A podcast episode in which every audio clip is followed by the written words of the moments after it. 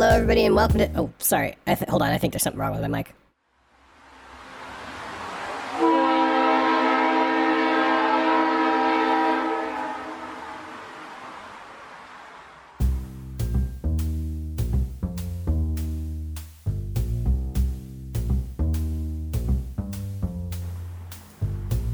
Hello, everybody, and welcome to Asynchronous, a video game. Oh, wait.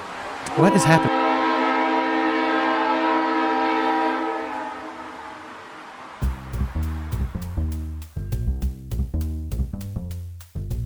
Hello, everybody, and welcome to Asynchronous, a video game catch up show. My name is AJ.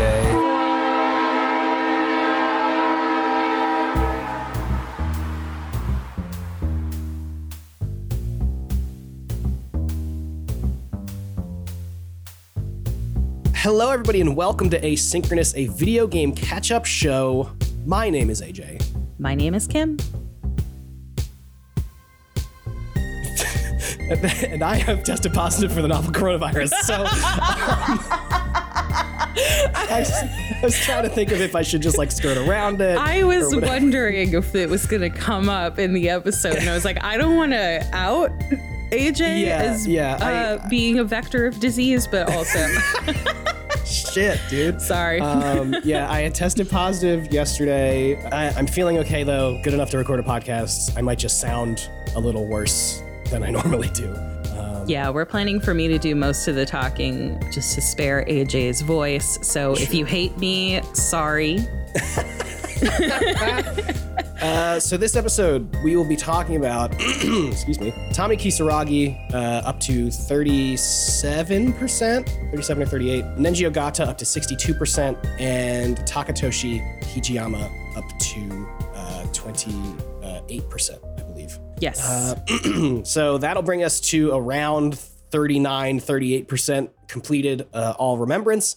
Uh, depending on whether or not you've done that one Natsuno scene, um, which I think is very funny that we're now just going to be 1% off for the rest of the season. I know. It makes me wonder are there other things like that where it's like a very missable little scene? I don't know. Yeah, I'm curious if it will like, if it'll make it so I can't get it and you'll have to get it. You know, whatever that extra scene is. Oh, it's, I think if like if you get the Natsuno one, you don't get this other one. And if you don't get the Natsuno one, you do get this other, you know? I don't know. That's know. a good question. I mean, I know last time when we talked about one of Yuki's scenes, there was definitely Yeah. a line that I got that you didn't get to sort of explain that. right. Very interesting. Very yeah, I feel like that's probably the extent of it. Yeah. We'll find um, out. Yeah, we will find out. But before we get into talking about any of these kids, Kim's got some bullshit. I certainly do. Today, we're going to be talking about the 13 Sentinels as things that my dog Ringo does. Okay. I feel like I'm not going to be able to give anything here because I don't really know a whole lot about Ringo except for what he does when we're recording. I I tried to as I told AJ before we started, I was actually going to have like a game that was going to um, involve AJ talking quite a bit, and I was like, let me for for today since we're trying to spare your voice. Yeah, um, I appreciate that. I I changed it up, and I was like, okay, this is a very me centric topic. Yeah, that's pretty uh, you centric, I would say. Yeah. Well, let me let me first introduce Ringo. For those who are unaware, he is my dog. He is a Bichon Poodle mix. He's about six years old. Um, I have had him since he was a puppy, and uh, our bond transcends space and time.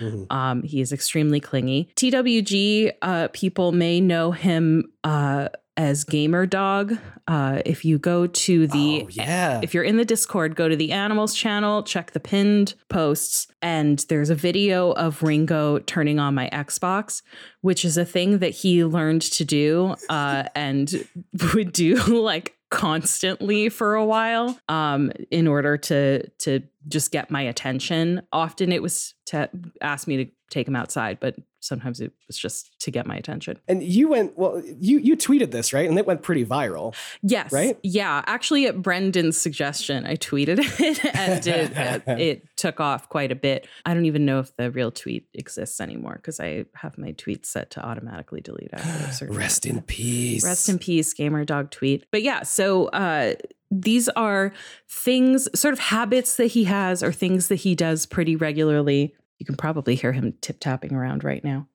Ringo, no. oh no. this is so funny. In the middle of this, I have discovered that he is taking the stuffing out of a frog shaped pillow that uh, is definitely not his. That's mine. That's not your toy. What a bad man. He's so bad. He's a very bad dog. Oh my god.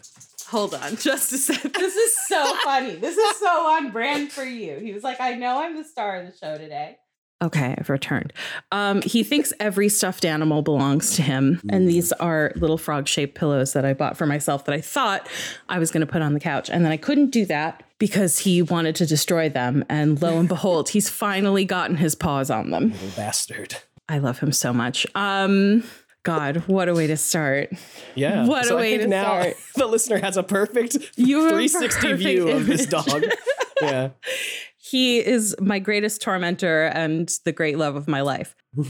So let's get started um, Yeah. with a very well behaved Ringo quietly chewing on a bone. That's Juro, Sure. pretty vanilla, just sort of hanging out, doing his thing, possibly scheming, but mostly just uh, letting the world pass him by a little bit. That's very Juro Kurabe to me. Almost as if he's forgotten who he was. you know? Yes. yeah.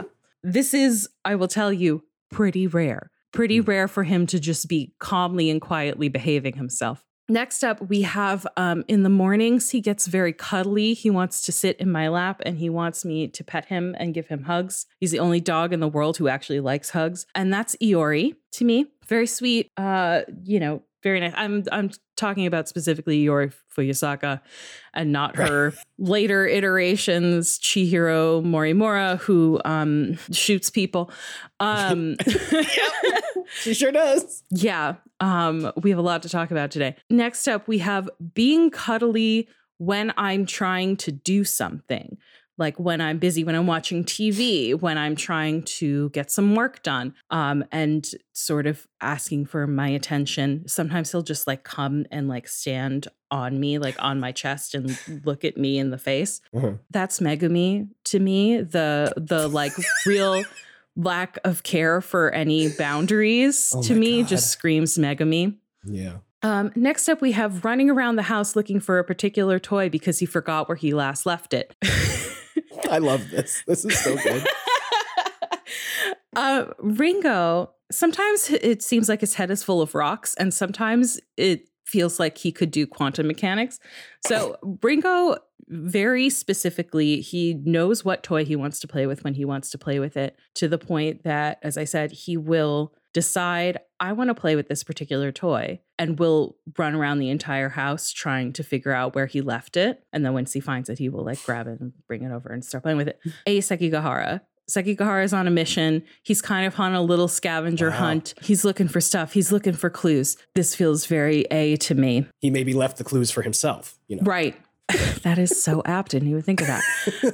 the next one, this is a new habit that he has. He didn't used to do this, and now he's been doing it a lot lately, which is after he poops, kicking his back legs to like kick dirt over the poop, which it should be noted, I pick up after my dog, which means he's usually just kicking the dirt at me. Um, this is uh Renya Goto to me because he's trying to cover something up and not doing a very good job. Jesus Christ.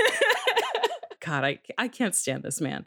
Um, I'm talking about Goto. right. I love my stupid dog. Next up, we have playing fetch with himself. Um, this is also something that I've tweeted a video of. I'll I'll need to find it, but um, Ringo does this thing where he'll take a toy and he'll put it on like a blanket or like a cushion, and then he will shake the cushion so the toy goes flying, so he can play fetch with himself.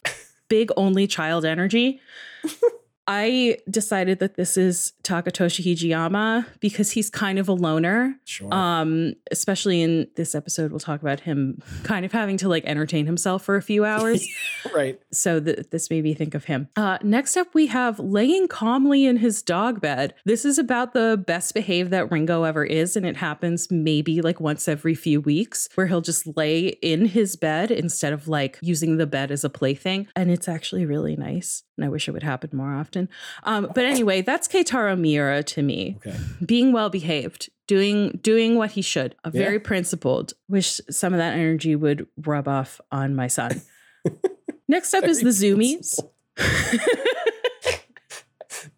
Considering a dog sleeping in a bed as like principled behavior is very funny to me for some reason.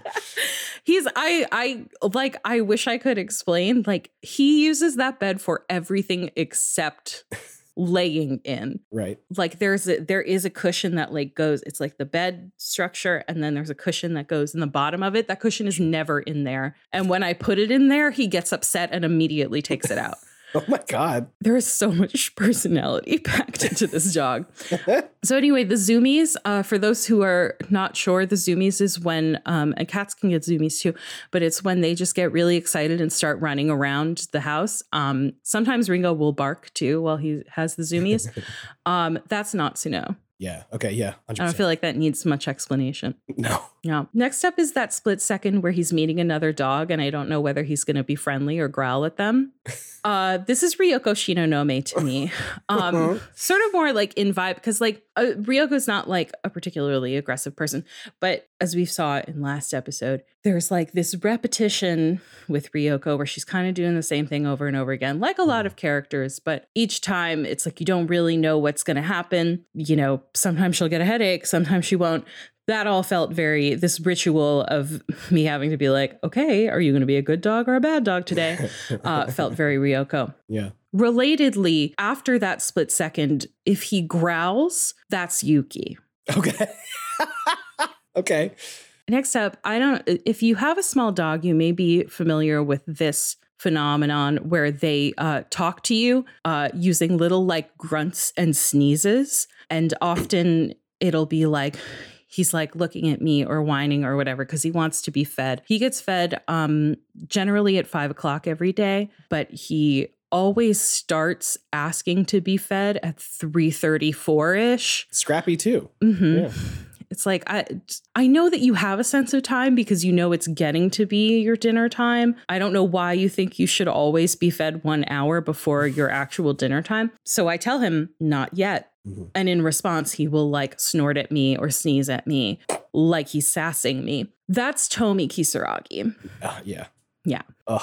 Another one that I think speaks for itself, barking at the television is Shu Amiguchi.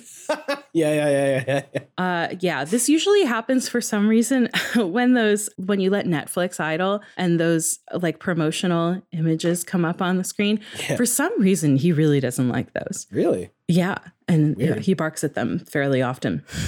um, and finally, we have barking at cars. That's Nenji Ogata.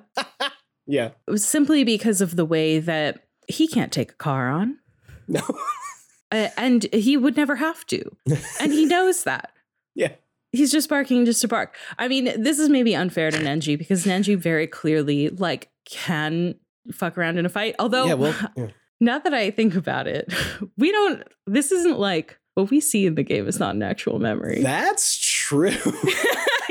Think about that, That until is now. true because when he fights the SIU agent, the guy says, "I've never seen someone go down so easily," That's right. and we've never actually Yeah. seen him fight in any other scene because he was supposed to fight with Yuki, hmm but Yuki beat them up first, and he's like, "Hey, you beat up my fight before I could." Yeah, and then the only thing we've really seen is he hit uh Miura, but he hit With him a with bag. with a bag. a sneaky bag. So yeah, actually, I think this is pretty fitting. Wow, that's so funny. Barking at cars. Wow. Uh, and that's it. That's Ringo. I think I haven't missed any children. Oh, I wasn't even paying attention. I think that's all. of them. I wasn't counting.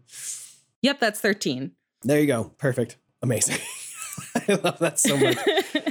Really good bullshit, as always. I, I anything that gives me an excuse to talk about my favorite boy. Of course, of course. And all that being being said, speaking of favorite boys, Oh, let's move on to favorite girls. yes. Uh, with the story of Tomi Kisaragi. yes, indeed.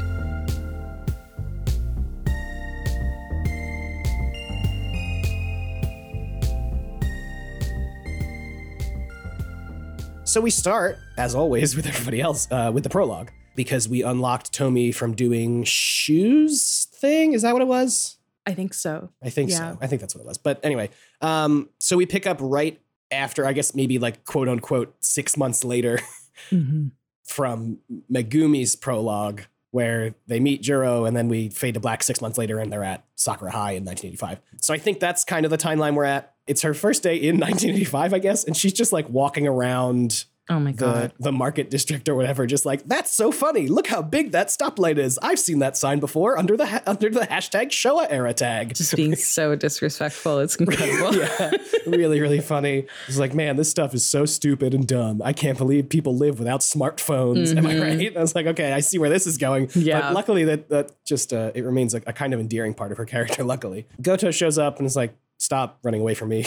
and she's like, no, I won't do that actually. uh, and then sees Nenji makes fun of his hair, and Nenji gets all offended. It's like, what the fuck are you talking about? And then Goto's like, I'm sorry, she's not great at social interaction. I'll, I'll give her a stern talking to when we get home. And Nenji walks away saying, well, there goes my day, I know. which is so funny. yeah. Yeah. Um, poor One dude. one comment from a random stranger about his hair and his Yeah. day is ruined, which His like so relatable. yeah, thrown into a spiral. Um, so then uh, Goto and Tomi just in the middle of this bustling area just talk about how, yeah, you've traveled back in time with help of facilitators, the facilitators being the people from Shikishima. Uh, and Tomi says, Shikishima, right? The missile company? uh, which is funny because in 1985, they are like a fridge company. I think they do it all. They do do it all, yeah. They make ships as well. Miwa at some point says, "Oh, the, the ship company." Very wild. And there's this recurring thing with like a couple of Tomi's thought cloud things where she gets very caught up in her timeline, like her personal timeline versus like the real world timeline because she's like, "Well, I'm about to be 16, but here 40 years ago, how old or yeah 40 years ago you say how old am i it's like girl you're still 15 uh, and then later on she sees she sees some schoolgirls and she's like oh they look like they're my age but they're in reality they're 50 it's like well no they're they're still Yeah, like they're 15 right here. now. They are children. uh, it's just very funny how how like caught on that she is hmm and she is like very uh, persistent with Goto's like, I want to go back. I want to see my family. I want to make sure everything's okay. And Goto's like, your timeline is destroyed. Uh, and even if you wanted to travel, you wouldn't be given the clearances or whatever. Um, and then you can think about um, 2025 and like your the timeline being destroyed. And she says like, it's like, what do I even say to that? Yeah, cool, got it. Like, what am I supposed to say? And then immediately she's like, well, if I want them to send me back in time, I'm gonna need leverage against Yes. this huge company to get them to, to So let me go back in time. While Goto is right there. That's my favorite thing. Mm-hmm. Is she's like doing this entire scheme while Renya Goto's just sitting there with his arms crossed directly next to her. She's like, no, I gotta get away from this fool. I gotta think about how to leverage against one of the largest companies in the entire world. I have so much As a respect for 15 her. year old, 40 years out of my time. Yeah. Incredible. I love I love her. so yeah. Um, one other note about this when she's thinking about Shikishima, she says something about how all they care about is getting their hands on future tech. Yeah. Interesting. Very interesting. Very yeah. interesting.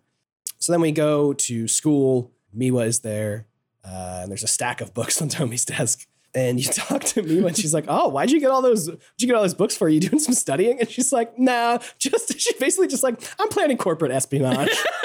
yeah. and Miwa's like, "Oh, that was a little weirder than I was expecting." Yeah, it's like uh, she has like quarterly reports and like business journals and shit um, that she's checked out from the school library, school which library, is kind yeah. of crazy. Yeah, and you could talk to Miwa about Shikishima, or no, sorry, you can think about Shikishima, and she says like they started with appliances and then started getting into weapons R and D. Just like okay, a cool and normal thing for a company to do, I guess.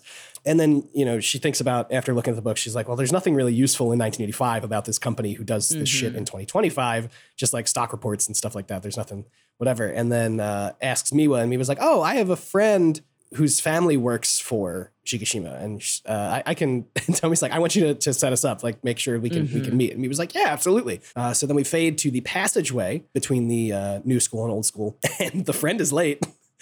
And after waiting for a few seconds, uh, Nenji Ogata shows up and uh, he's like, Hey, what's up? You said some girl wanted to ask me out.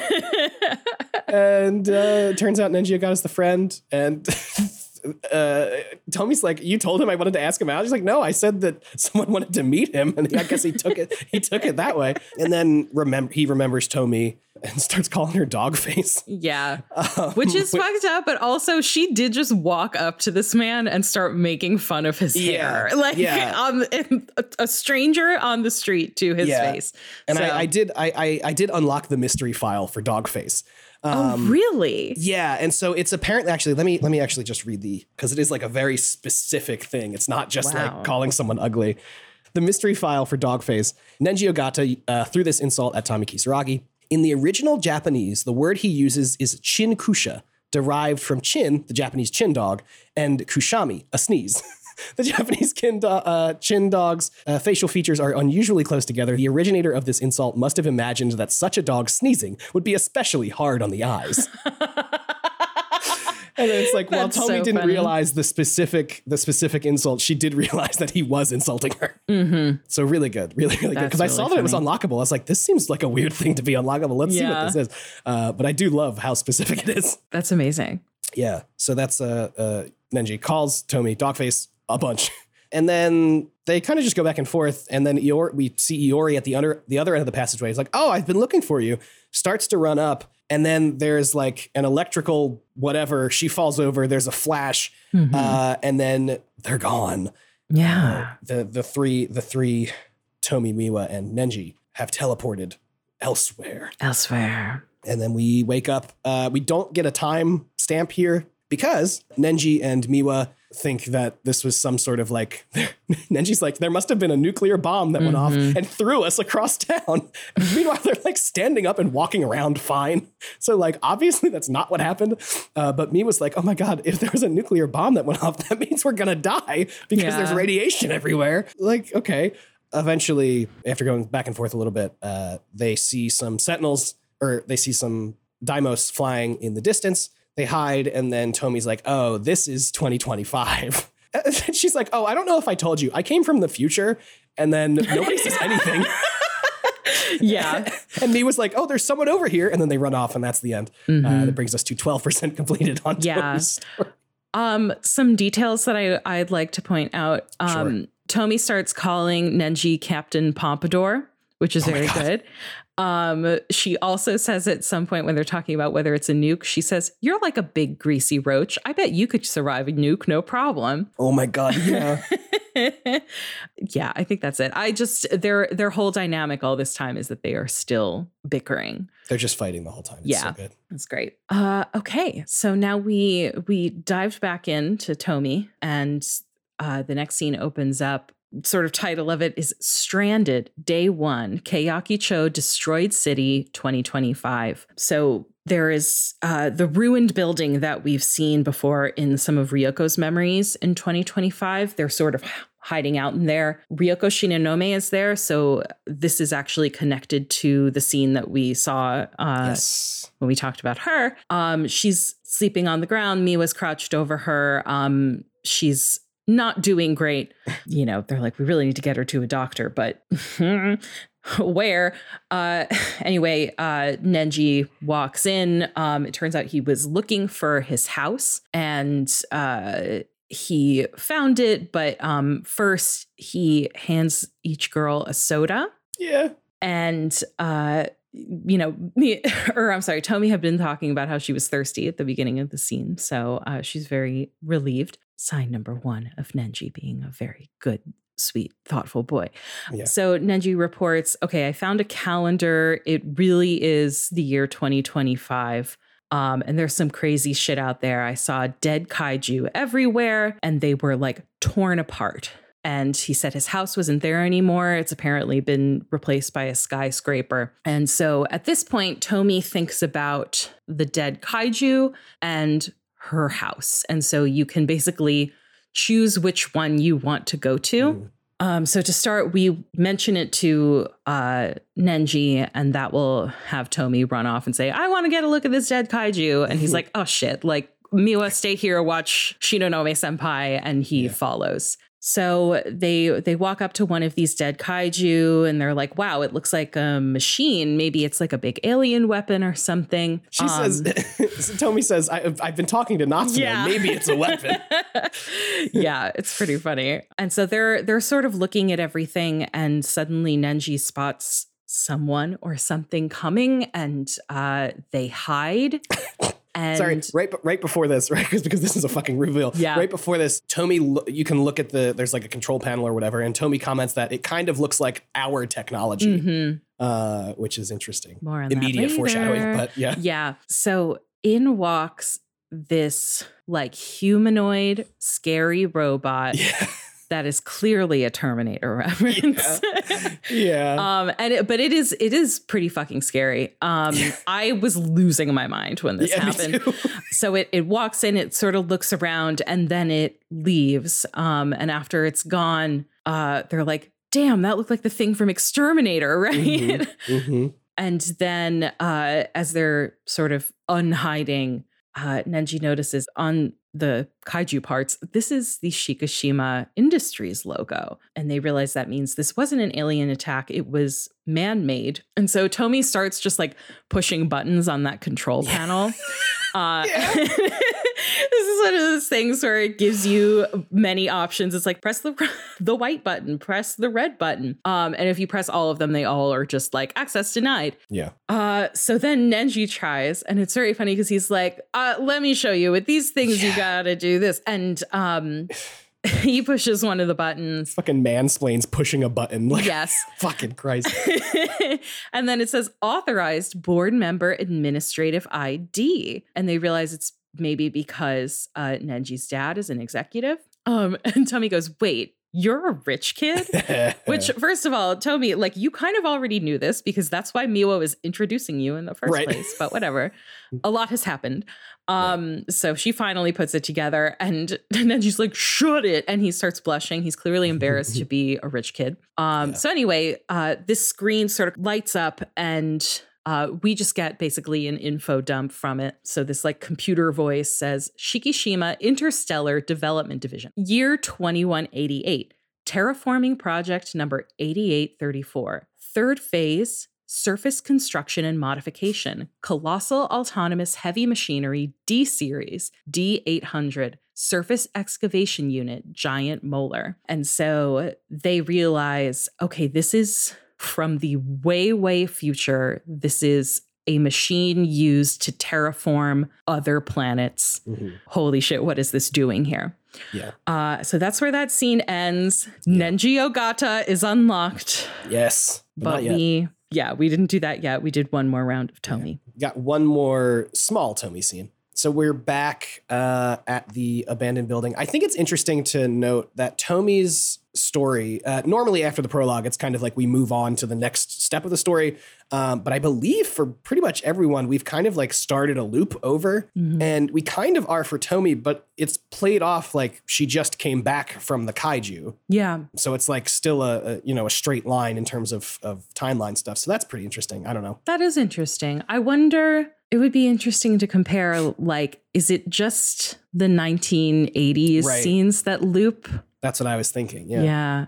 I don't know. Hmm. Either way, they come back. They talk. You can uh, tell Miwa that the kaiju are Shikishima made, uh, and, and then she brought chocolate this time. I was like, Mhm. yeah, I found it in a vending machine. This is a provider. yeah, I love uh, this man. Um, And then uh, you can go to eat it as Tomi, and she's like, I mean, I need food, but or she says, I don't really need food. What I need is a sugar rush. And she eats it. she takes a bite and she goes. It's so cute. It's really cute. The, the dynamic in this group is really fun. It's very. I good. love It's this group good. together. Yeah. So then you can bring up uh, Tomi's old apartment, uh, and then basically the same thing happens. Tomi leaves, Mm-hmm. and then she's like, "Ah, stay here with the second year. I'll be back," Yeah. uh, and follows her. Uh, and then we get it's very interesting because this is like almost a direct mirror of the Ida Tomi scene Mhm. that we see at the end of of Shu's, whatever the last round of Shu that we did. Yeah. Like basically verbatim. Yeah. Like she says, like, "Oh my gosh, everything's ruined," and then turns and it's like, uh, uh, "Sorry, I just had to get that out." And then, uh, uh, then she's like, "That's fine. If you have to cry, you can cry." He's like, "You could do it." She's like, "I'm not crying. man. This is just how I talk." He's like, "Okay." Uh, I loved that. It was really sweet too. It's Really like sweet. I love these two. She says the thing about the pear tart and then thinks about Megumi and says, You saw what was happening here. You can think back to the first day of school at 1985 and she walks on is like i can't believe this dude thinks i'm just gonna like go to class like stuff is normal. Like what? Why would i do that? And me was standing around but you can't talk to her because you don't know her yet. And this is where she talks to the or you can observe the schoolgirls and she's like oh they're like 50 in our time. It's like okay. Uh, so then iori comes out to meet miwa-chan and they leave. Uh, Iori had been sleeping in the nurse's office to sleep through sixth period because she's tired, you know, the, the the bad dreams. So then you can walk a little more, and then eventually Megumi walks out, and you know, it's the first time they've seen each other, I guess, since 2025 or 2024, I guess, because it seems like Tomi got Mhm. sent before Megumi did, uh, because she says like, "Oh, you stayed back." Like Right. what happened? What happened to the city? And Megumi basically says, you know, everything was destroyed and blah blah blah blah. Which I guess I don't know if that means she piloted a Sentinel or if she just stayed back and hung out with Juro. It sounds like she piloted a sentinel. Yeah, yeah. Speaking of Juro, he walks by. Megumi gets all you know weird, uh, and Tomi's like, "Oh, that's Izumi, right? Did something happen? Like every time I talk to him, he just seems like a totally different person." And she Mhm. just says like, "Oh, he's lost his memory. He's like a completely new per- person." Uh, and she's like, "Oh, did he hit his head?" He's like, "No, it was something with the with the Sentinel." And uh, Tomi's like, "Oh my gosh, I'm so sorry." Uh, yeah. Tomi's like, okay, so he doesn't remember you. Like, what now? Are we just supposed to give up on him? You know, give Oh, up yeah. on Juro Izumi? And that's when Megumi, she gets like angry. angry. Yeah, angry. and it's like, I never, I'll never give up. And it's like, calm down. This Yeah, is it- this is why she's like Ringo in that split. Oh, wait, no, that was Ryoko. Never mind. uh, but yeah, so that's uh, that's the end of that scene, and that's the all of Tom uh, Tomi that we played for today. Good stuff. Some Really good wild, stuff. some wild stuff, and some great setup for the, the next thing. Yeah. Uh, the story of Nenji Ogata. yes, indeed.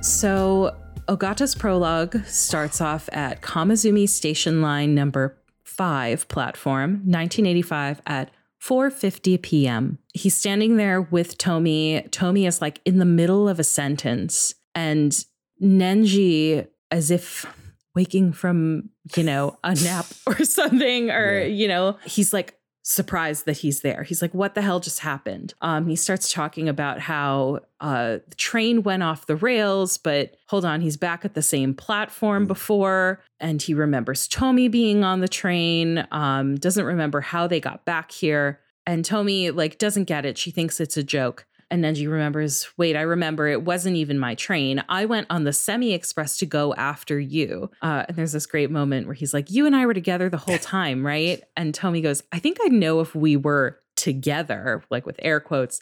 He's like, That's not what I meant, but okay. it's so funny. It's such a good response.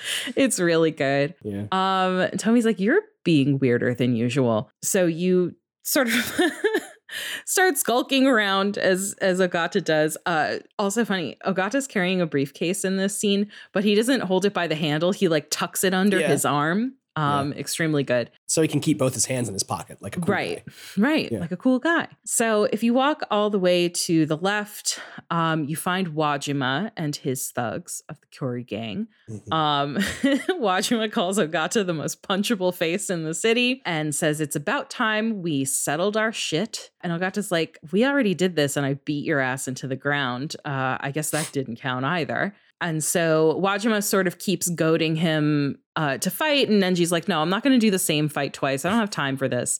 And then Tomi walks up and Wajima starts talking shit on her. He calls her a little bitch. Um, and uh, it's like, oh, I didn't know you were into elementary schoolers, you perv. And that sets Ogata off. Uh, it fades to black and we hear uh, punching sounds and The telltale signs of battle. yeah.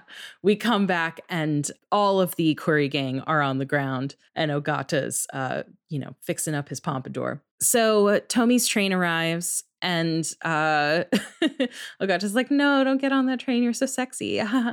um You're right, though. It is pretty much like that. Um, she's like, she accuses him of being weird again. Uh, he's like, you can't get on this train. She goes, you can't decide that for me. It's not like like you can just tell me what to do. Obviously, she's like, it's not like you're my boyfriend Yeah. yet. Um, so she gets on the train. Not that that means that he can tell her what to do when they are. No, together. exactly. Yes. Also worth pointing out. So uh the scene changes to on the train. It is a semi-express train car bound for Tsutsuji, uh, and it is 5:12 p.m. Mhm. Uh, and Tomi's like, "Why are you here? This isn't your train." And when you you get derailed train in the thought cloud, and when you consider it, uh, Nenji thinks Tomi always gets on that train and it always crashes. Once she's on, she's basically dead. How can I make her understand? And he's trying to convince her, like, this train is about to derail. Um, you know, and how do you explain that to someone who is not going through what is clearly the same time loop as you are? Right. And so basically, they're arguing, and suddenly there is a big flash out the window. You can see the Deimos are here. And Nenji's like, Oh, I remember now. Like, this is what happened on the other train. The train is derailed just as he remembers. Um, and the scene fades out. And then the next scene fades in, and we are in space. There's just like a, like, Screensaver. sort of galaxy starry background. Yeah. Um, and Nenji's sentinel portrait pops up. He's very confused um, and very concerned about Tomi. And then another screen pops up, but it's distorted. We can't see who's on the other side. There is a mysterious voice. Should we reveal who the voice is? Because it was pretty obvious from the beginning who the voice is. I was yeah. I was okay. I I knew immediately. uh, yeah, it's Okino's voice. It's Okino. Yeah. Okino says, Connection established. Can you hear me, Nenji Ogata? And starts asking, Where is the key? Nenji doesn't know what they're talking about. And Okino says, I need the decode key. Where is it? I'm sending you back. You have to find the key. So weird voice gets added to the thought cloud. We get that terrible clock animation It's that really happens I when a it so character time travels. Um, and we start off back on the platform yet again. And that's where the scene fades out, but we will pick up right back there uh the next scene. Yeah, twelve percent. I don't know if you took note of exactly what Tomi says at the beginning of the scene. It doesn't really have any bearing on anything, um, but I just took note. She says, "I guess when you put it like that, maybe you've got a point. I should slow down and think a little." Still, though, and then asks, "Are you even paying attention?" Because Nenji is obviously uh, preoccupied with the, the time loop that he's being exposed to. He asks Tomi about the key, and she's like, "I have an apartment key. Like, is that what you mean?" He's like, "Maybe." Oh wait, no, I just I have house keys too. It's Yeah. not that. and she doesn't remember the derailing. Uh, then she says like, "They're coming," and she's like, "Oh my god, where?" It's like, "Well, not not yet. They're they'll be here, but they're not they're not here yet." Uh, she's like, "You're being weird." Uh, and if you walk over to the right, first of all, as you go to walk away, she's like, "Hey, where are you going?" Um, and then uh, Iori and Okino are there are there, and uh, Nenji like hides behind a, a pillar or whatever. Mhm. And Tomi's like, "Why are you being so weird? Do you like? Do you have feelings for Iori?" And he's like, "No, not at all." Mhm. And then we do pan to the left. We see uh, Juro there, but then we come back, and Iori and Okino get on the train. And or sorry, Tomi and, and Iori talk a little bit, but Nenji just stays hidden the whole time. And then Iori and Okino get on the train. He's like, "Ah, do I follow them? I don't. I don't know." And then you do. Uh, and it is 5:01 p.m. Uh, on this train. And if you walk a bit to the right, oh look, there's a child there. Who could that be? It's Chihori uh, or Chihiro Morimura. Cool. Is Very. Yeah, very weird. And he's and she's like, "Oh, are you looking for somebody?" He's like, "Yeah. Have you seen any like teens around?" And then she transforms into Iori. It's so fucked up. It's so fucked up, dude.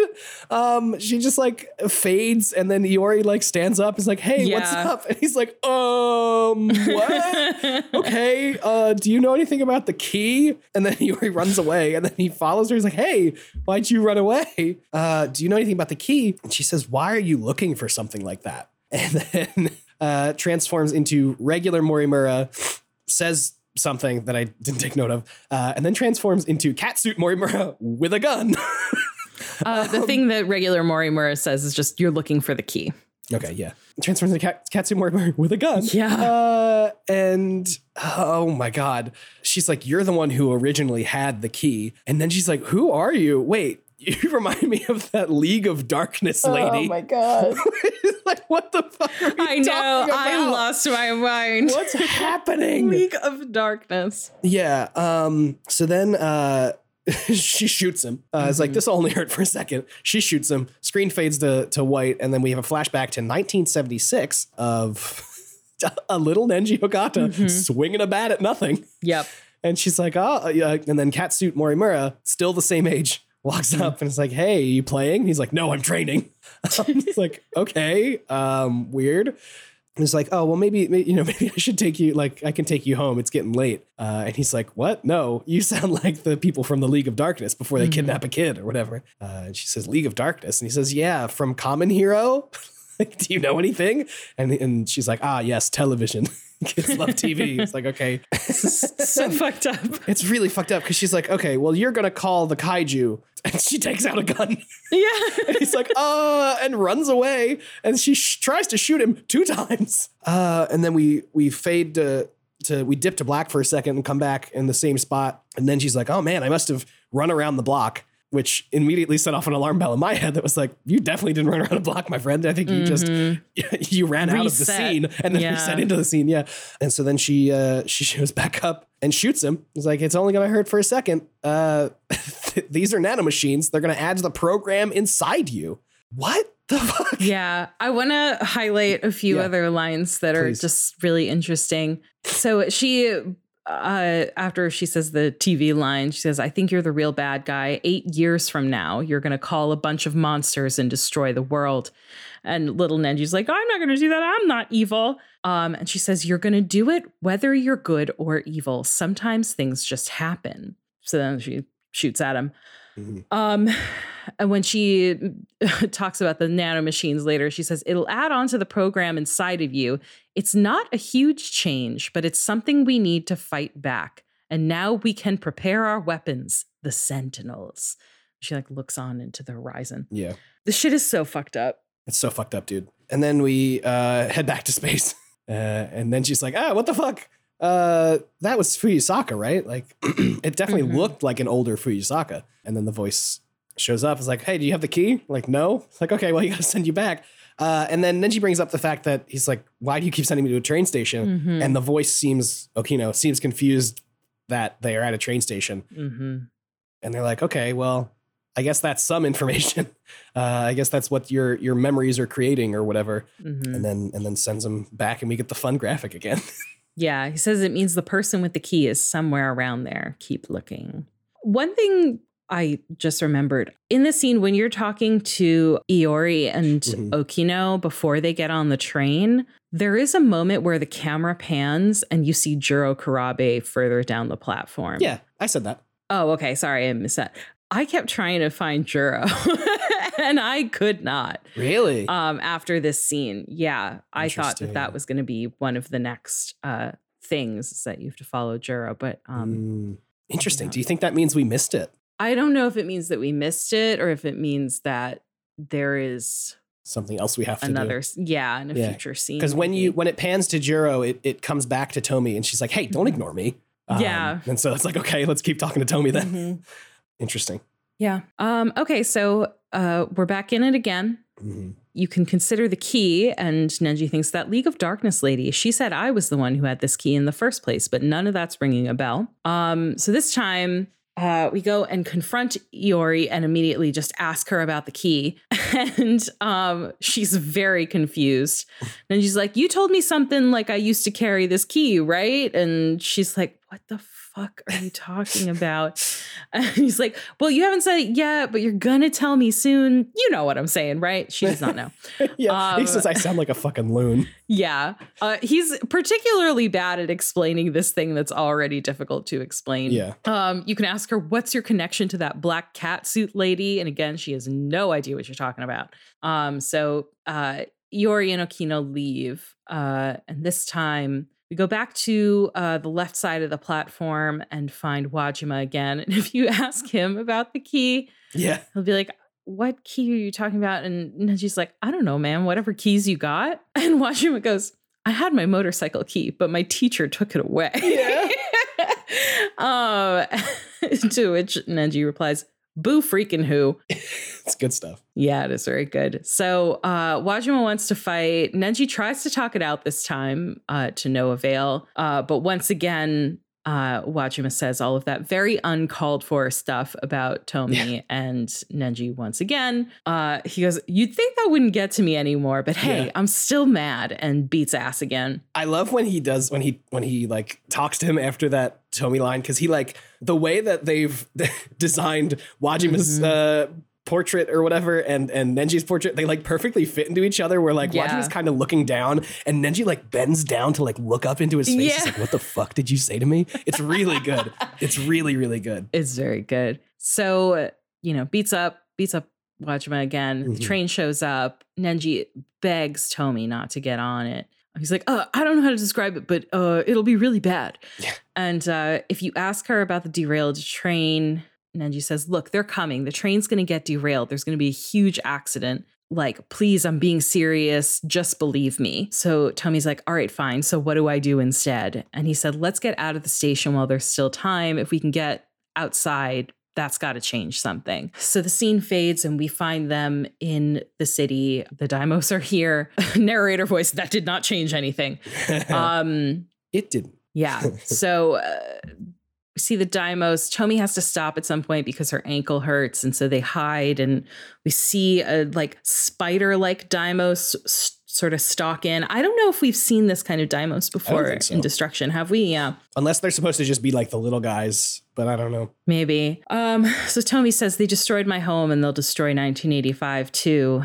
Uh, to which Nenji replies, Well, we can't beat ourselves up about shit we can't change. Maybe there's no way out of this, but we'll never know if we don't run. present king Yeah. Loves to be in the moment. yeah, moment. love that. um, and they run out, and then the scene fades back to space again. Uh, and Okino's like, find the key yet?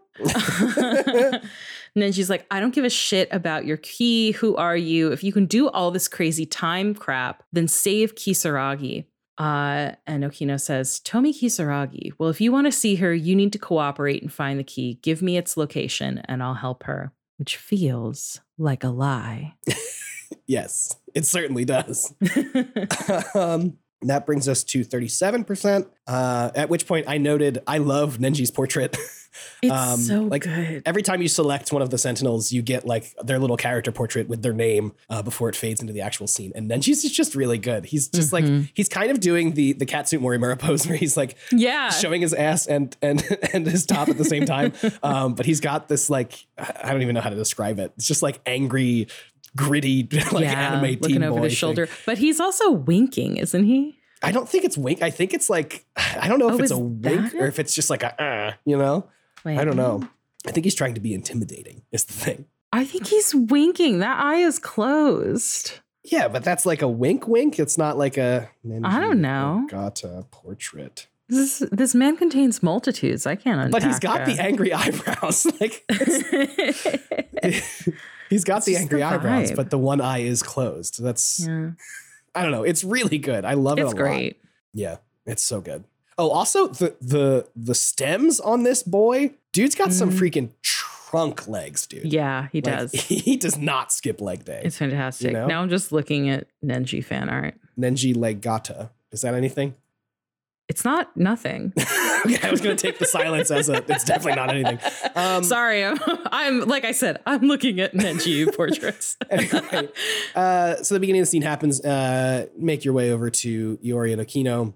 And at this point, I had just like talked to Iori normally without like doing any of the thought cloud stuff. And I was like, "Is this?" He's like, "He's like, hey, that kind of thing ain't normal, right?" Like her turning into other versions of herself. It's like, is that some kind of kind of magic trick? Is it some sort of test? She's like, So "What funny. do you mean?" What and at are that you point, talking about? yeah, and at that point, Tomi's like, "Yeah, maybe you should tell us what you're like, what you uh, actually want, buddy. Like, maybe that's." But then the train shows up. They get on the train, uh, and then after you walk around for a little bit, eventually Ryoko shows up and Mhm. like stops. And and if you go to talk to her, her head immediately starts uh, hurting after Nenji's like, "Oh, Shino, Shinonome senpai," and he asks about the key, and she doesn't give any responses to any of this stuff. She's just Mhm. like, "Ah, my brain," you know. And Tomi's like, "Should we call someone?" And then she's Nenji says, "Who?" And she says, uh, uh, "Like a like a station worker." And Nenji, it's it's very funny because it, it it implies that there's like a bunch more loops that we have not seen. Mhm. Uh, where Nenji's just like, "No, if we call a worker, that just resets everything," which I thought was really interesting. Yeah. I mean, it's also worth noting, um, which I did this about a few times uh, in this run because I couldn't figure out what to do next. But um, if you like fail to do the next thing you need to do to progress the story, the loop does just start over again. Oh, interesting. Yeah. So I I did it a bunch of times where like I couldn't figure it out and I ended up like talking to Wajima and like triggering Tomi getting on the train and then you get this like short scene with Okino being like I'm going to put you back at the beginning again. You didn't figure anything out and you just start it over again. Oh, interesting. So like that. yeah.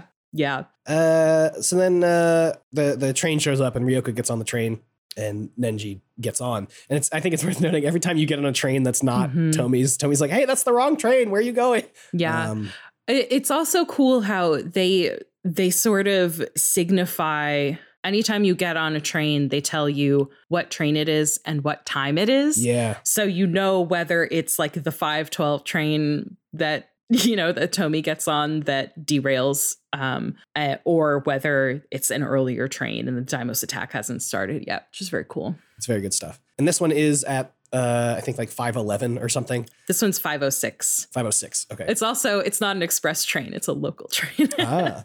yeah, Uh. So you get on this train, you walk over to the one way, and you see Ryoko and Ei passed out on the ground. Uh, Ei has something in his hand, which is a it's it's like a, a it kind of looks like the ampule, Yeah. uh, from Iori's thing or from Ryoko's thing that she finds on Iori, uh, marked DD four two six.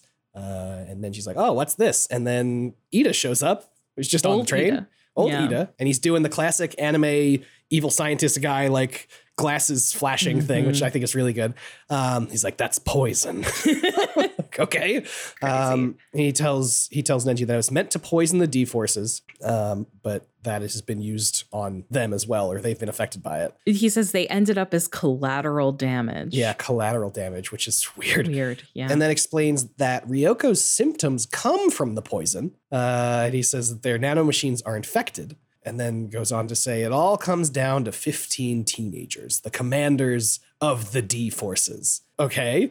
Mhm. And then continues to wax poetic about how it was never the kaiju. Mankind was the cancer all along. Stupid. Uh, and then immediately after he finishes that sentence, there's an explosion in the background uh, of, of the Deimos arriving. Nenji is like obviously, you know, shaken by this, but uh, uh, I don't know if you noticed, Ida's character portrait just goes to him with like the flashing sun, uh, the, the, the flashing glasses. He's just standing there like he knew this was going to happen. Very dramatic. So we fly back to space.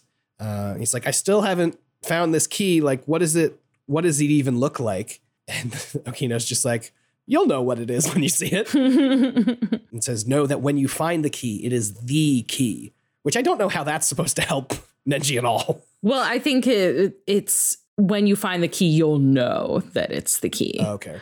yeah. Like it'll be it'll be obvious. Uh, and then the screen that had previously been very broken up shows, gasp, Okino. There he, there, there he is. Mhm. And basically just explains, like, look, do whatever you need to do to get this key. If you need to beat people up, do it. Like, just whatever, whatever you have to do, you just have to, you have to get this key. Uh, and then goes offline. And Nenji's like, ah, I recognize who that is. And and uh, Tsukasa Okino, Mhm. uh, Tsukasa Okino pops up in the thought cloud, and that is fifty percent. Brings us to fifty percent. One more, one more round. Okay, so back on the platform yet again. Um, you have a few new words to consider. Uh, D command, uh, which Nenji thinks the world's going to end because of 15 people sending out this command to the kaiju. You ask Tomi about attack, Yes. and what Nenji says is, if you knew the world was going to end in a couple of minutes, how would you spend them? Yeah. And Tomi thinks for a minute. She's like, okay, well, a couple of minutes, that's like not a lot of time to like get anywhere, or do anything. Mhm. I guess I would spend them with you. Oh. Oh. My heart. Um, Beautiful. Beautiful. And Nenji's like, okay, just wait here for a few minutes. Don't go anywhere. Just stay here. So then you go and uh, find Okino and ask him about the weird voice. Mhm. Uh, and Nenji says, How'd you put me in that capsule? Why do you keep putting me here? And Okino's like, I have no idea what you're talking about. Um, and Nenji basically threatens him. And a train comes. Okino sort of runs onto it. And if you follow him onto the train, you wake up again in this in space. And Nenji says, Okino, you asshole. And Okino's like, What is going on? Can he see me? Yeah. And Nenji's like, I'm on to you. Get me out of here. Get me out of this capsule. And uh, another portrait pops up and it's Takatoshi Hijiyama. He says, Did he figure it out? What's our next move? um, and Nenji's like, Oh, wait, I remember you, Hijiyama. You came out of nowhere with that sucker punch. yeah. And Hijiyama goes, I warned you. It's not your my fault that you can't take a punch. And then the scene changes. And we are in the Higoromocho Abandoned Factory 2F. Okino and Hijiyama are there. Ogata is tied up to a chair with some kind of like future tech type helmet on his head. Uh, and Hijiyama's like, Well, he's awake. What do we do now? Uh, and Ogata's like, What is going on? And Okino says, You don't have to know. You're going right back in again. Very sinister. Uh, Mm. But you start asking Okino about things. If you ask about the attack, Nenji's like, Can you save any of the others? Hijiyama says, An attack? So those things are the true foes of the Sentinel? Um, I guess sort of putting together like, oh, this is what the Sentinels were actually made for, not to uh, win World War II.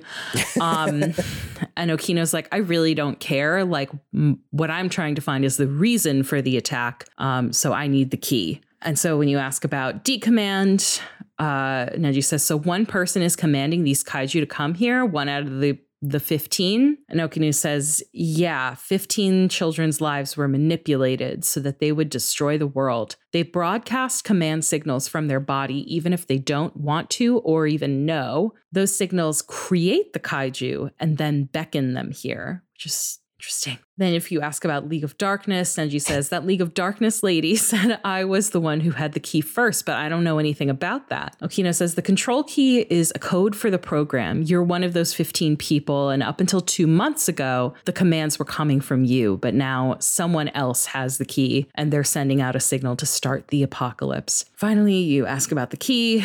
You know how do i even look for it? Mm-hmm. Is what Nenji asks. And Okino says, To you, it'll look like a standard metal key, at least within that station. We need to find out who got the control key after you. The idea was to pull the data out of you, but whatever happened is really bound up in your personal memory. So now you're the only one who can dig it out. So that's why we're going through this process. Mm-hmm. And Hijiyama just cleared up is like, That station is an illusion created from your memory. So this is why I think this is not an actual memory. Yeah. I don't think. I don't think that Nenji uh, actually beat up Wajima and all of No. his guys single handedly. Definitely not. yeah. So Okino realizes, uh, none of this makes any sense to me. But Mhm. Okino's like, oh, that's how you broke out of the simulation. Even I'm there at the station. So you piggybacked on my access ID. I guess that'd get you clear of control. Well, I can fix that. So let's jump back in.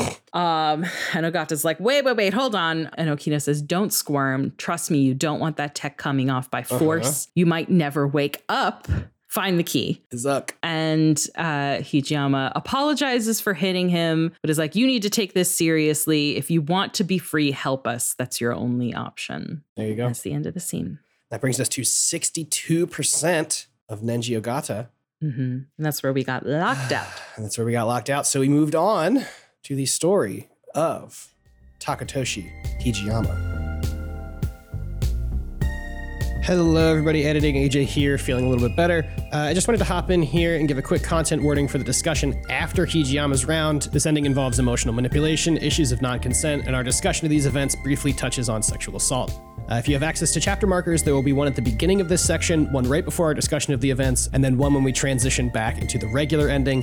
Uh, if you don't have chapter markers, I'll fade into this transition music, uh, and that can be your cue to skip to 1 hour, 16 minutes, and 55 seconds in order to avoid these possibly triggering discussions. Uh, thank you for listening. Uh, let's get back to the show. From one himbo to another. One himbo to the next. So the scene starts at the Sakura High School front gate at 10:10 a.m. Hijiyama's looking for Okino. Um, he wants to help him so he can save the homeland from this war. Yeah. Truly unclear if he's talking about World War II or the war with the Deimos. Oh my God. Um, So he sneaks into the school, uh, particularly into the wooden building. If you consider the Sentinel here, he thinks weapon from the future. It doesn't make sense, or it does make sense. Even one of their computers was so far beyond anything that we knew. Uh, so then you reminisce about uh, the day you met Kariko Doji here.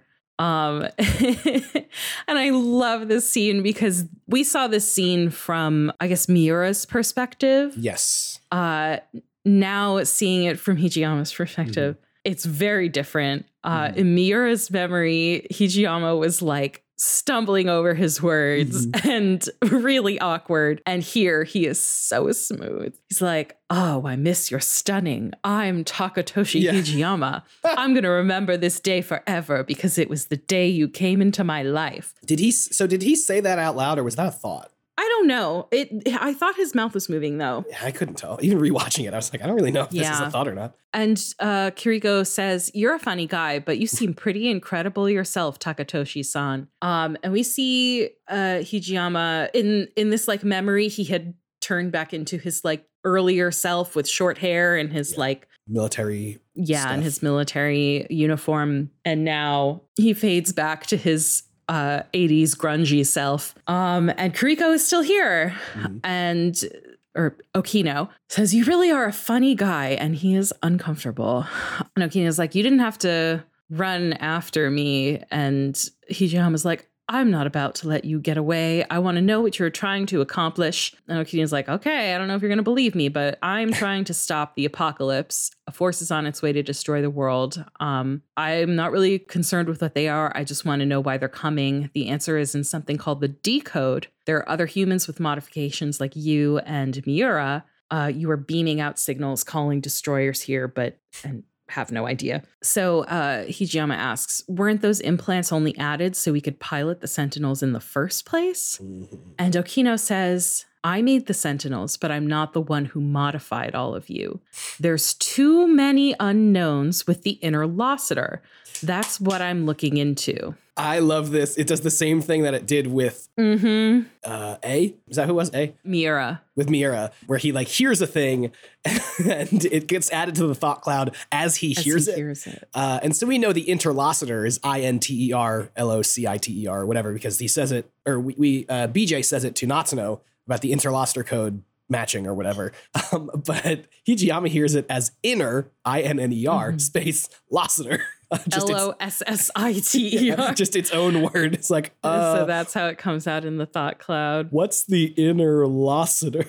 So when you ask that, uh, Okino says it's like a little t- network of tiny machines. It has to be implanted in your What? body. what?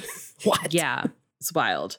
Um, so Okino's like, listen, everyone's supposed to be in class right now, and you shouldn't be here. So why don't you hang out until lunchtime? Then there'll be like more people around, and it'll be easier for you to get out of here. So just hang out here until then. Mhm. Um, so a few hours pass. Uh, Hijiyama's been napping, uh, like with his head on a desk, and at some point he's just like, I don't want to sit here anymore. I'm just going to Yeah. go outside. So he walks out onto uh, the passageway. He finds Iori and Shu here talking about their dreams and sort of walks past them and says to himself, a student's duty should be to focus on their studies. This kind of hanky panky has no place here. Banky. Oh, Oh this dude God. really is a fucking 80 year old man. Big, specifically Age of Ultron Steve Rogers energy. Holy shit. Yeah, yeah, yeah, yeah, yeah. No, absolutely. Yeah. He also thinks not that that girl was wasn't cute, I suppose, but clearly she has no eye for men. Yeah. Um great. Which is really So- funny because when when Miura sees Shu, he's like, a, a boy with a girl's haircut. Yeah. It was very funny. Yeah, neither of them uh, I think very highly of Shu. They don't respect the hairstyles in the 80s. No. Uh, so next you move on to the schoolyard where Tomi and Miwa are chatting. and when when Hijiyama walks by, Miwa's like, "Oh my god, did you see that boy? He's so cool." and uh, Hijiyama overhears and blushes. Yeah. Tom, Tomi's like, is he cool? yeah, she's not into it. And uh, as you continue walking, you see Morimura, and Hijiyama's like, "Oh, I shouldn't get spotted here." Yeah. So you leave. Uh, next place he goes, the break area. Uh, nobody's there. The only thing there are the vending machines. And Hijiyama's like, I don't have any money. I was so So- upset. I thought we were gonna get the soda scene. I was. I really- know, I was right? so ready for so cold, so Bummer. sweet. Uh, so hopefully soon. Hopefully so. Uh, go back to the the same passageway you started out in. Now, uh, Nenji and Okino are there, and it turns out Okino put a note in Nenji's locker, and Nenji thinks she's cute. Yeah. Uh, well, he thinks Kuriko Doji's cute. yes. And Nenji's like, okay, so why are we here? And Okino's like, um, I like you. Uh, apparently hadn't like thought this part of the plan through. And Ogata's like, seriously, you like me? Uh, and he sort of like thinks to himself, Yeah. Kisaragi's bullshit was starting to get to me, but maybe I'm kind of a stud after all. Maybe I'm kind of a stud. Oh, Oh. dude. Oh my god. So funny. this stupid. so much false braggadocio. I love it. Yeah. So Hijiyama observes this. This is where this scene starts to um, lose me. Yes. So Hijiyama Hijiyama observes this and he's like, What? No, Kuriko-san, that rat bastard. You don't go for another fella's girl. Um, I just don't even know how to begin to unpack that. It's Uh, very so- 1940s of him, honestly. Uh, nevertheless, he runs in and just Im- he so funny because in the previous scene, Hijiyama was like, I warned you that I was Yeah. going to hit you. And here, what we see is him saying, put him up, and then immediately knocking, Nenji out cold out without dude. giving him any opportunity to Yeah. actually fight back. Yeah. Um, and Okino's like, I can't believe you. Were you just, you're jealous? And Hijiyama's like, uh, of course not. I'm sorry for hitting him. You can like whoever you like. It's none of my business. And Okino says, Where is this coming from? You think I like him just because he's a guy? No, he thinks you like him because he saw you say, I like you. Yeah. what the fuck is going on here? Professional gaslighter. Seriously, fucked up. So anyway, Okino's like, all right, well, this works. Uh, Nenji Ogata secured despite some complications. Help me get him into the old school building. So take uh, Nenji into the school building. Okino's on some monitors, and uh, Okino's like, oh, he was, you know, he's sending signals to, you know, to the kaiju, or at least I thought he was, but uh, it turns out something's off. He's not actually transmitting any kind of signal at all. Looks like the decode signature has been changed. Uh, now I'm going to have to check everyone's individual codes. And Hijiyama's like, Don't we have the Sentinels? You created them to save us, right? And Okino says, Yes, but we already threw 19 Sentinels at them and lost. Yeah. We need like a game changer of some kind, like the Aegis system. Okino? Maybe. just a thought. Anyway, um uh Okino says, you know, they're like you get this from the war, like there were just so many of them like with numbers like that what can you do the sentinels were meant to be a last line of defense Which, like, that's not why Japan lost World War II. I hate to break it to you, bud. It wasn't a numbers game. It Yeah. really wasn't a numbers game. yeah Uh, anyway, Anyway. And so this is where um, Okino realizes, okay, Nenjiru knows who has the code, but um, only he can access it. So we go to the Higuromacho Abandoned Factory 2F, where I was expecting to find Nenji in the Mhm. hot seat, uh, you know, undergoing what he was undergoing in his scenes. But in fact, Hijiyama is in the chair. Uh, and he says, What's going on? And Okino says, I looked at Nenji Ogata. He didn't have anything for me, but I took a look at your code and it was very thought provoking. Hijiyama says, You know, untie me right now. Yeah. And Okino says, Why are you so worked up? This isn't all that different from the old days in the factory lab, just the two of us enjoying some quality time, right? And Hijiyama's like, oh, even if that's partially true, things are different now. Untie me before I really get angry. Okino says, That's weird. You sound mad, but these numbers don't lie. You're actually kind of enjoying this, aren't you? Being all tied up at the mercy of your crush. You're such a perv. Uh, Hijiyama says, Stop toying with me. And Okino says, Why don't we see what's really in your heart? And looks at the monitor Mhm. and says, Whoa, you really can't stop thinking of me, huh? I get it. You're lying to yourself to protect your self image, but your physical data gives it away. And basically, this scene ends with Hijiyama uh, struggling and repeatedly begging Okino to stop, um, and Okino, I guess, continuing to probe uh, Hijiyama's emotional state.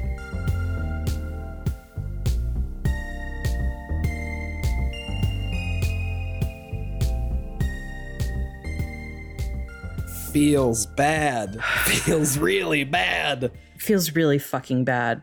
We were gonna play. We like were supposed to play more game after this, and both were like, "I don't want to play anymore."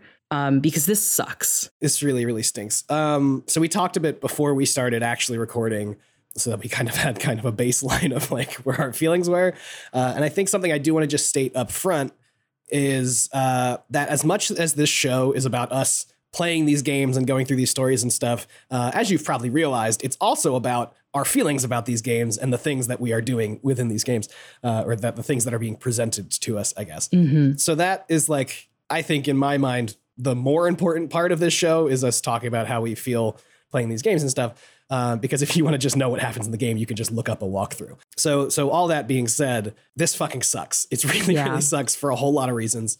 Not least of which the fact that this is like trying to be played as some sort of like like sexual power play Mhm. or something when really it's just like ah, I I don't know it like harassment I get I don't even know what the fucking I word mean, is the like way I I phrased it when we were talking is like it's almost like a metaphor for sexual assault, right Which uh, you know is not to say that you can't violate someone's boundaries in a non-sexual way, which is Mhm. clearly what's happening here. It's just it raises a lot of Yeah. uncomfortable issues of consent and obviously like you can depict things like that in a Mhm. game i am Mhm. not here to tell anyone that they can't Mhm. but this is something that could be con- like potentially triggering for people um so you know going into this without any warning and you know sort of stumbling upon it um felt really shitty Mhm. not to mention obviously we've talked about the issues with the depiction of Okino as a character and what what the game is trying to do by having this character who is trans or non-binary or uh, you know just cross-dressing none of which is clear um Mhm. you know earlier in the season i think i said i you know i think it's okay for the for the game to like not clear give a clear answer to that um because like gender is you know it's on a spectrum and it's not something that's always like cut and dried for a lot of people but Mhm. um in this case i don't know it uh, that that gray area really sucks when you have a character who is doing such questionable things. Mhm. Um, you know, one thing that we talked about before the show is an article I had read, which I don't know if I managed to track it down, but um, you know, there are plenty of pieces on this, and the the idea that um, a lot of depictions of uh, trans or just like characters who don't necessarily fit into the gender binary Mhm. in popular culture uh, specifically with an eye towards popular Western culture, depicts these characters as people who use their, you know, sort of wield their their gender as a tool of manipulation Mhm. and deceit. You know, a classic example is Buffalo Bill um, from Silence of the Lambs, and these depictions are harmful particularly uh you know we're we're at a point right now where there is a lot of fear mongering about trans people and you know things like bathroom laws where the idea is we have to protect women from Mhm. you know men who are pretending to be trans in order to enter women's spaces and cause them harm which is such an absurd dog whistle you know considering the the fact that there is so much harm perpetuated against trans people, particularly trans women. This just feels like another poor depiction, sort of in line with that trope Mhm. that has real world negative negative impacts there are actual policies being enacted to harm trans people based on this sort of imagined idea of trans people causing harm and so that sucks uh, and the the like weird sexual assault vibe of this sucks. Everything about it is awful. And Yeah. um there is a chance that if I were just playing this game on my own and not for the podcast, that this would be enough t- for me to stop playing, Hmm. at least for a little while. Sure. Uh, You know, we've talked about a lot of things in this game that feel bad, and this is the thing that's felt worst by far for me so far. Yeah, and I mean, speaking of the the other stuff that we said feels bad, I think a lot of that, you know, it could be chalked up to like quote unquote anime bullshit or whatever, um, which is a whole other thing. But this is like a completely different uh like wheelhouse from that. Just like uh, I don't know, like established tropey stuff um, Mhm. in in anime and in in games uh, like this. Yeah, I mean, it just it it it it sucks, and you're right. And and the way they they also depict uh, Hijiyama as like someone who is being tricked or Mhm. something, and not as like someone who is also kind of I don't know in on what's happening between him and Okino uh, Mhm. or or you know Kiriko. It just it just further drives home that like really really shitty uh, Right. view that like oh like trans people are uh, or you know people that dress in like gender nonconforming ways and like Mhm. trying to trick you know cis people or whatever into like, liking them or whatever because they have these secret ulterior motives and even if it gets backed up narratively later where like we are in a simulation and okino knows that none of this really matters like sure in the game that stuff is true and whatever but this is a, this is a piece of media in the real world and the things you do and say and the way you depict stuff matters. And if we are depicting a character like that you know doing these things it just you know this it it matters you know? I- it- this shit matters and i don't think it it should be like hand waved or or forgiven really ever you know? Mhm. Uh, it, it just it sucks Yeah, it sucks. and it's bad to talk about i don't like talking about it Yeah, Uh, I, I I don't feel like I have been particularly eloquent in talking about it just cuz like it's just it's uncomfortable and it's it is a bummer to have to address Yeah. frankly. Um Yeah. it was a bummer to play. It's a bummer to talk about, but we don't we're not going to shy away from pointing out shit like this that just makes the gameplay experience less fun for us. I mean, who knows? Maybe something will happen in the next part of Hijiyama's story where we're like, oh, okay. Oh, But- okay, everything's forgiven. But I don't know. Uh, but Spoiler alert, that will not happen for me. I Yeah. assure you. um, but regardless of, of any of that, like like I said, this show is about how we feel about the games that we are playing and the stuff that we are doing. And that's this is how we feel. Mhm. And if you don't like it, you can go, I guess. Um, but yeah, so that's uh that brings us to 28% completed on Mhm. Takatoshi Hijiyama's story. And that is where we stopped. That's where we stopped uh, at 38, 39% remembrance total.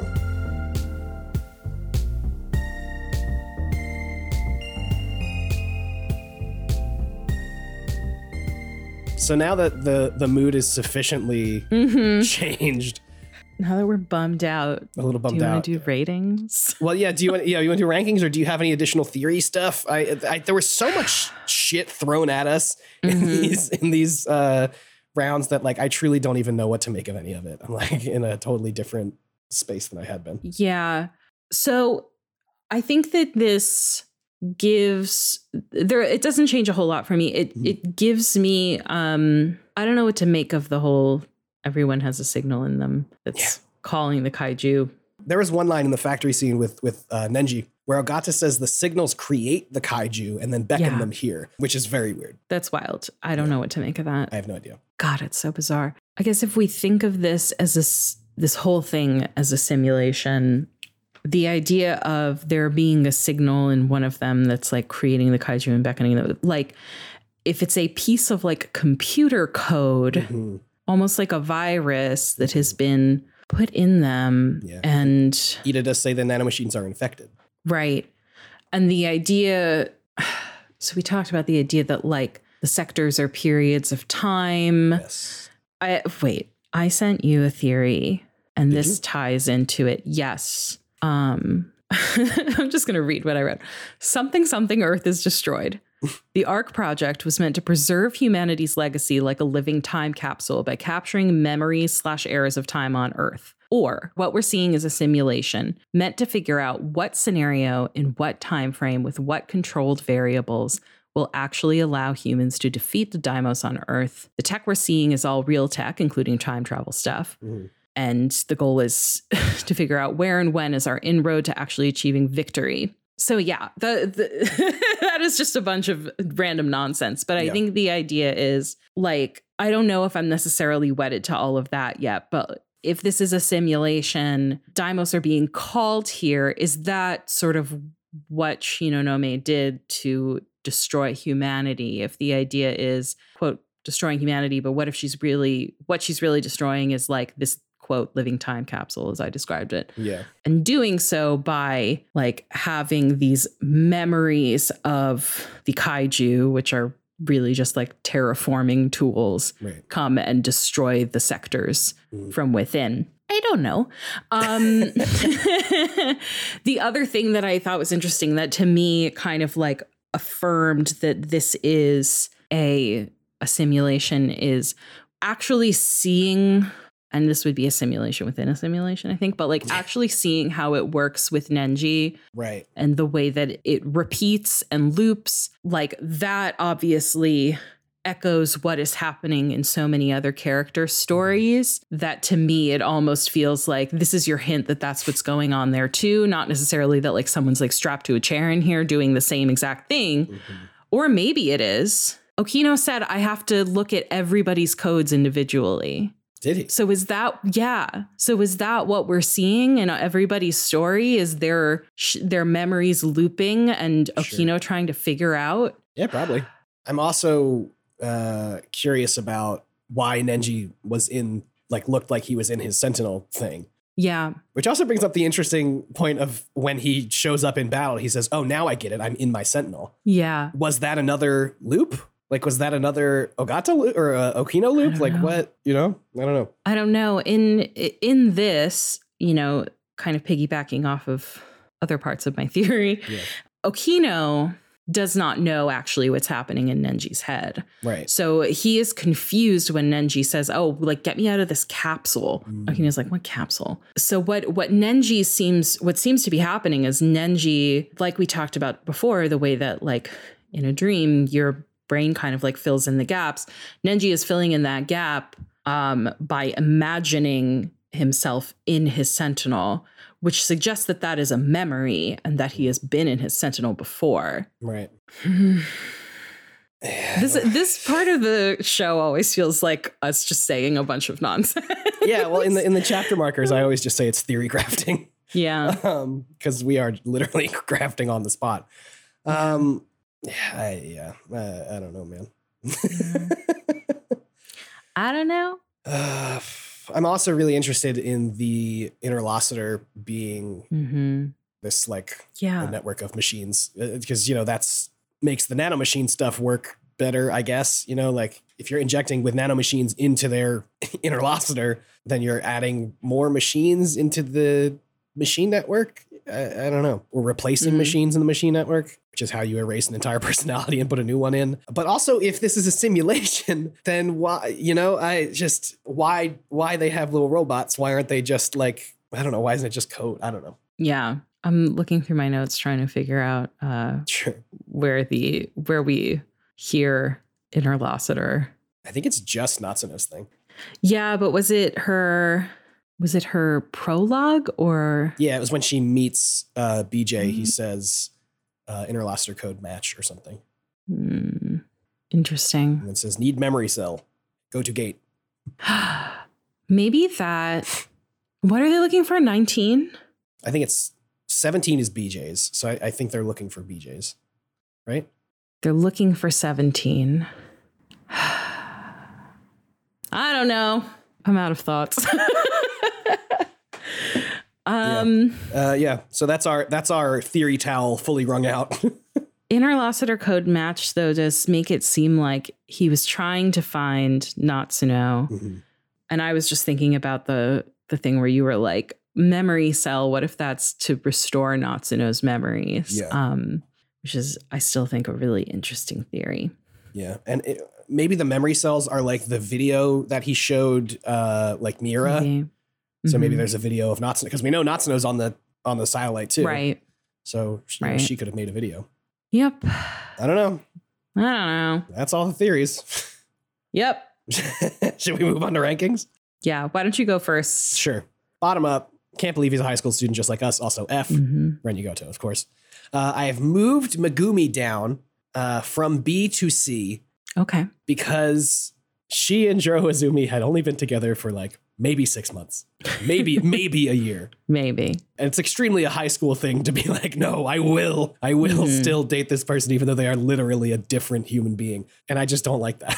I don't like it at all. There's bad vibes. So now Juro and Juro and Megumi are together now in C. Uh, moving on to B, we have A, Mira and Ryoko. A is Iori and Shu. S is Tomi Natsuno Yuki and newly minted Nenji Ogata. In S. Mm. Had a great time with this lad. He's just so dumb and so full of himself for no reason. But Uh, also not. but also not. He's very definitely putting on this huge character. It's like he Yeah. and Shu are kind of on like different Mhm. parts of the same spectrum. You know what I mean? Like they're Mhm. both The cool putting on this spectrum. facade, right?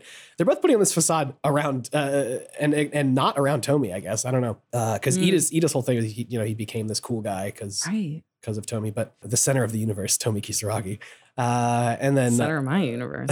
above S, uh, so cold, so sweet, uh, Takatoshi Hijiyama. um, so really, the only meaningful moves, uh, Megumi goes down to C, and uh, Nenji goes to S. Yours? I have reevaluated my entire rating structure because I realized I simply needed more nuance. Mm-hmm. So starting from the bottom at F slash I can't believe he's a high school student, uh Renya Goto. At D, also known as Hell Hath No Fury, we have Megumi Christ. and Ryoko. Oh my god! Wow. Sorry, I'll let you. I'll let you keep going. Uh, at C, we have Juro Kurabe, uh, just the most boring man. At B, we have Iori, Shu, and A. At A, we have Hijiyama, Natsuno, and Miura. Now at S, it is just Yuki and Tomi. Wow. And above S, Captain Pompadour, There you go. Nenji Ogata, my favorite boy, my favorite character. Wow. I'm obsessed with him. I tweeted this weekend, I am not immune to Nenji Ogata. And it is true. yeah. I knew I was going to like him, and I like him even more than I thought. Yeah. uh, so that's our uh, our revised rankings for this week. Wow, really shaking things up. Really th- shaking things up. So I guess that brings us to the end of the episode, hmm right? Pretty much, yeah. Thanks so much for listening. Uh, if you like the show, tell a friend. Always helps. You can rate and review us on Apple Podcasts. Spotify has a rating thing. Other podcatchers have their own proprietary rating thing. Rate us if you want. We might see it, but but what really helps is too if you tweeted about the show or told a friend about the show. We would appreciate it. Uh, if you want to follow the show on Twitter, it's a at it's at Whoa. async pod. If you'd like to follow me, I am at AJ Fileri.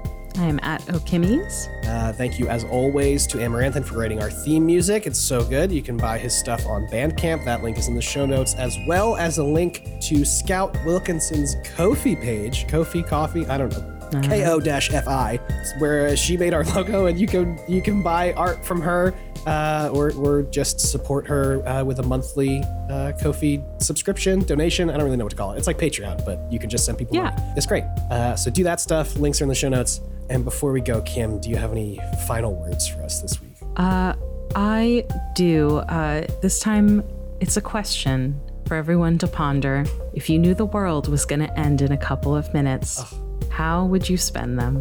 podcasting thanks everybody see you next week Bye.